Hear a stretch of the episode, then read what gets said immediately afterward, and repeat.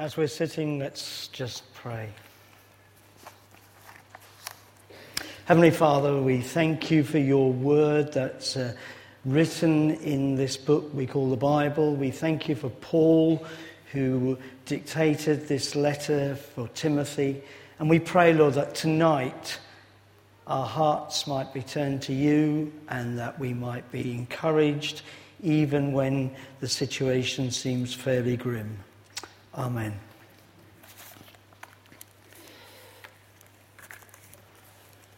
Two Timothy three verses one to nine. You'll find it on pages one one nine six. You might like to have that in front of you as we look at this passage tonight.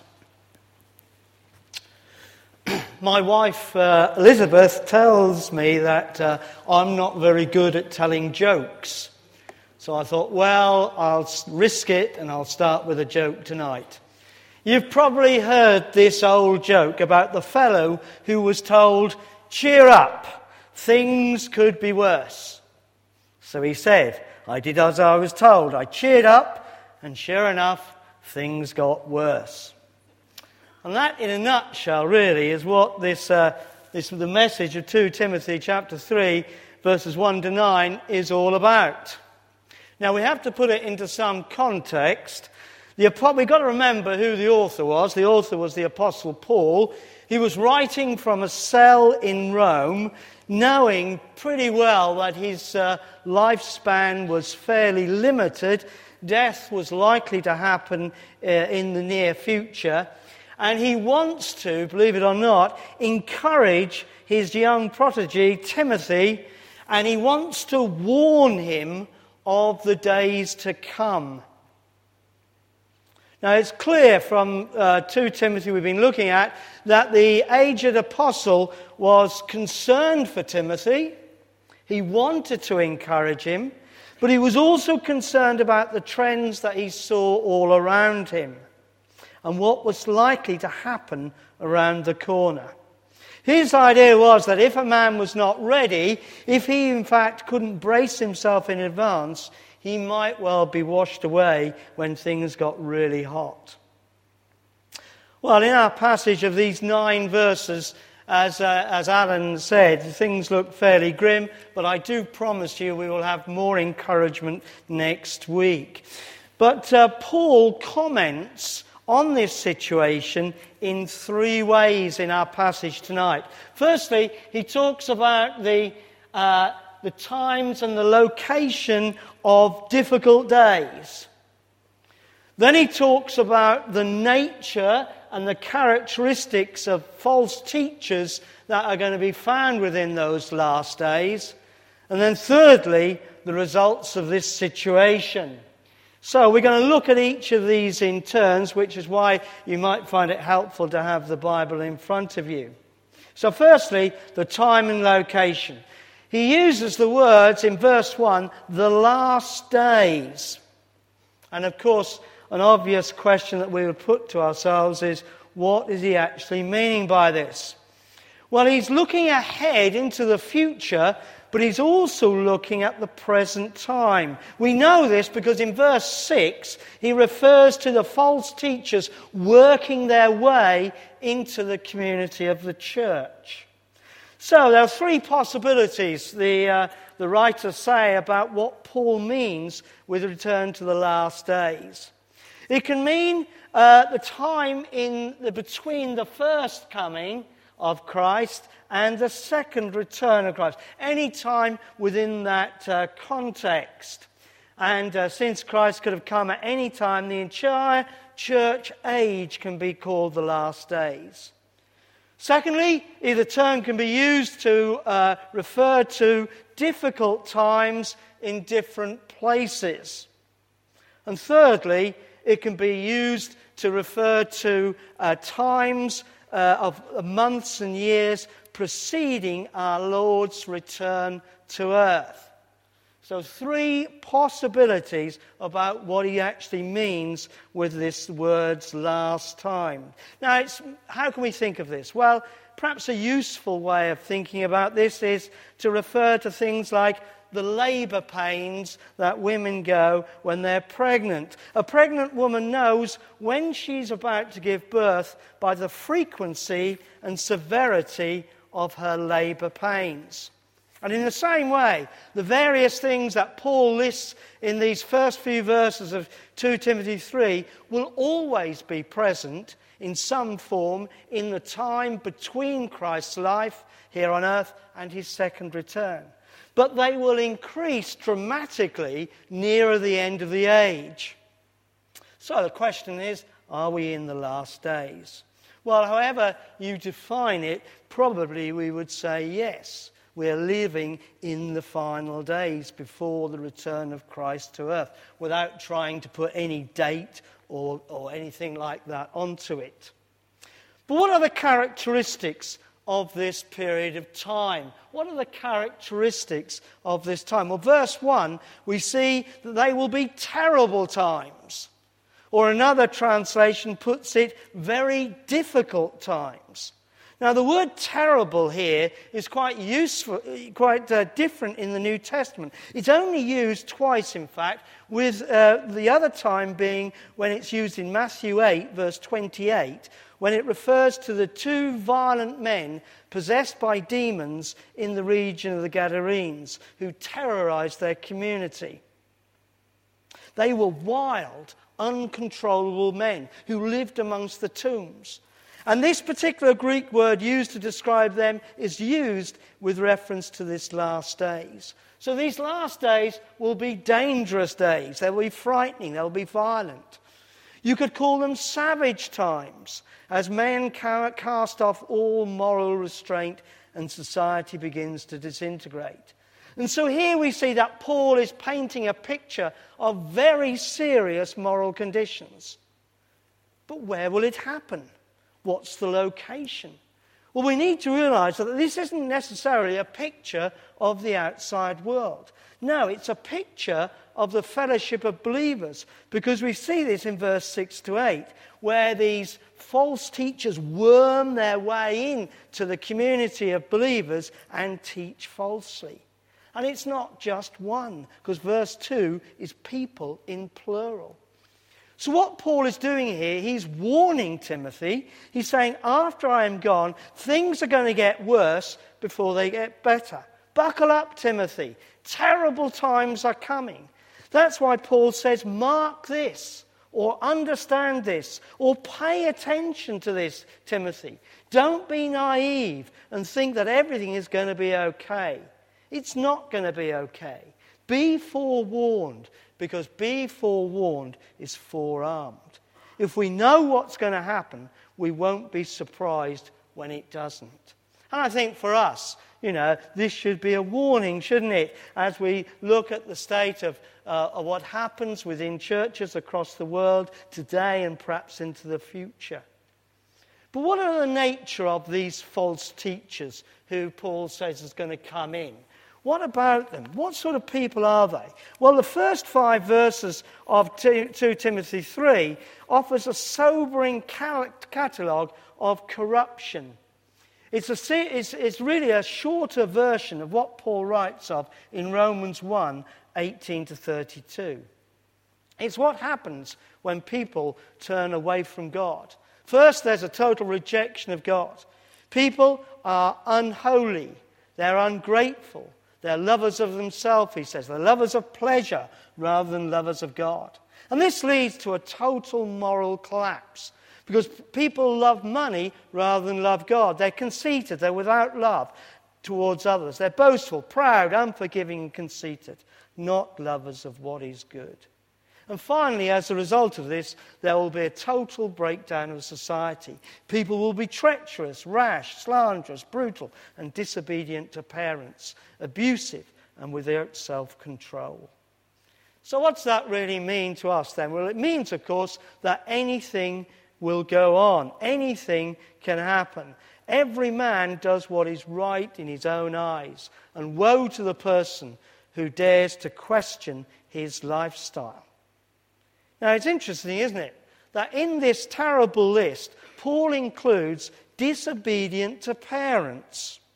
Now, it might seem too trivial to be in such a solemn list, but for Paul, disobedience is the spark that ignites the flame that leaves the home in ashes. So, is it surprising that Paul talks about marriage and home life with such, such care and love? Is it surprising that we've got people today who are questioning the very nature of marriage and home life. Perhaps it isn't.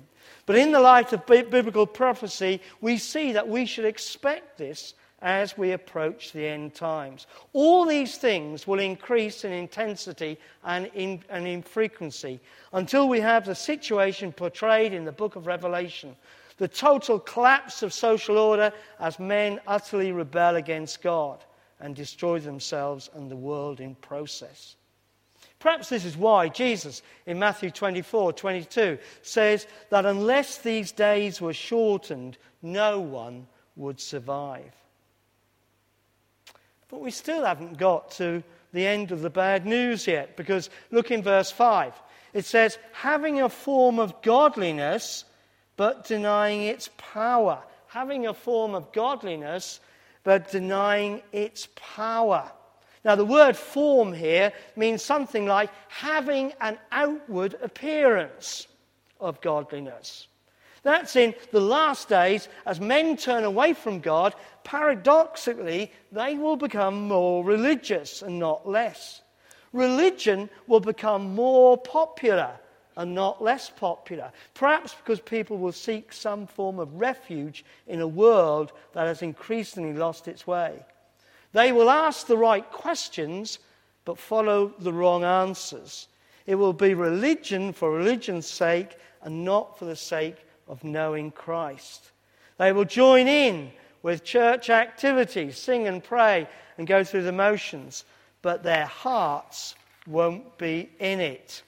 They will deny the very power they profess to believe in.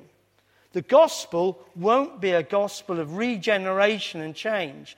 In particular, they will embrace a kind of postmodern religion that allows them to do anything, to believe anything, to endorse anything, to live any way they like, as long as it makes them happy.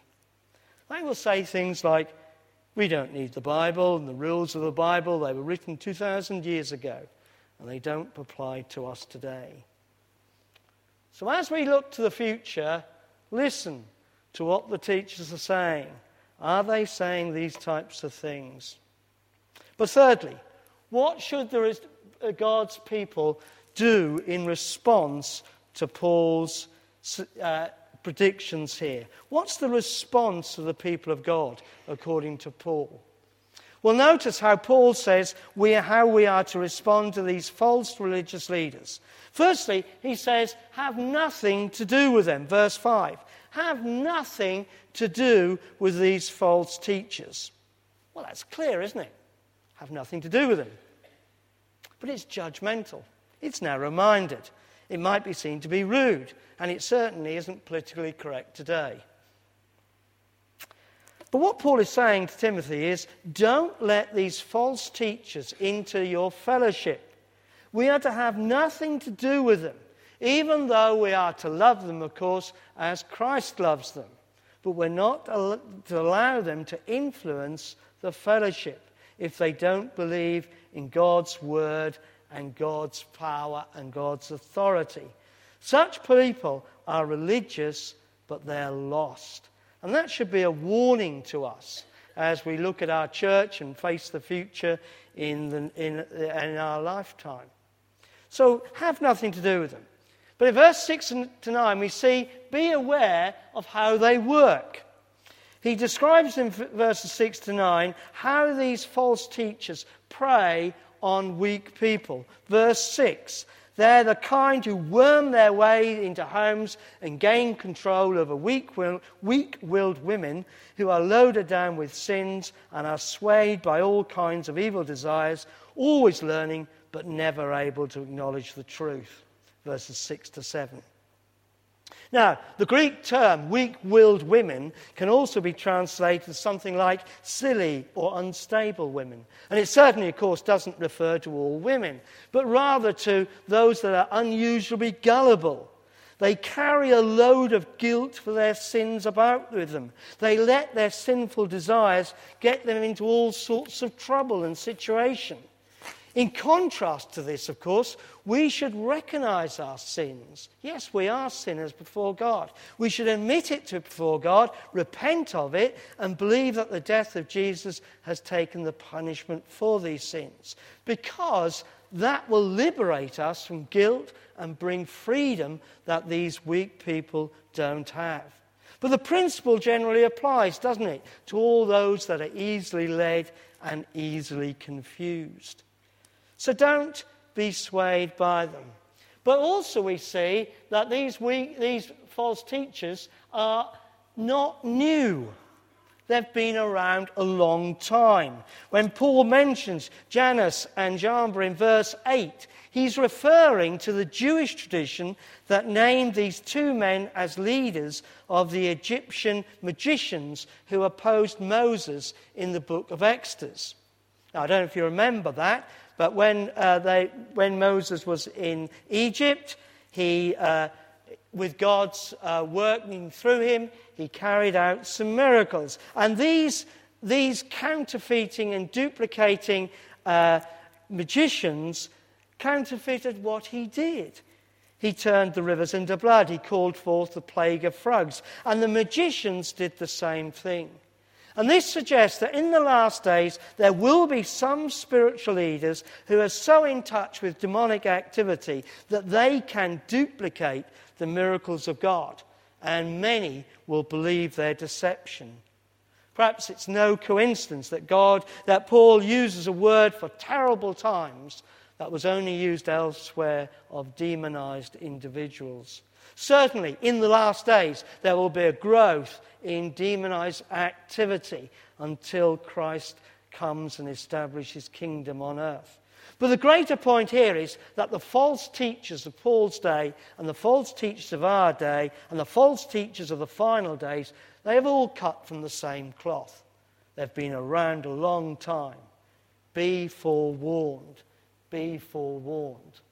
But be encouraged because their power is not overall. God is much more powerful. Because these verses, though giving us a very strong and bleak picture of the future, whether that's a picture of Paul's present time or the period since Christ's life, which includes ours, it would be easy, wouldn't it, to be to get depressed and defeated. As we see the news or read the Christian press, we may be tempted this way.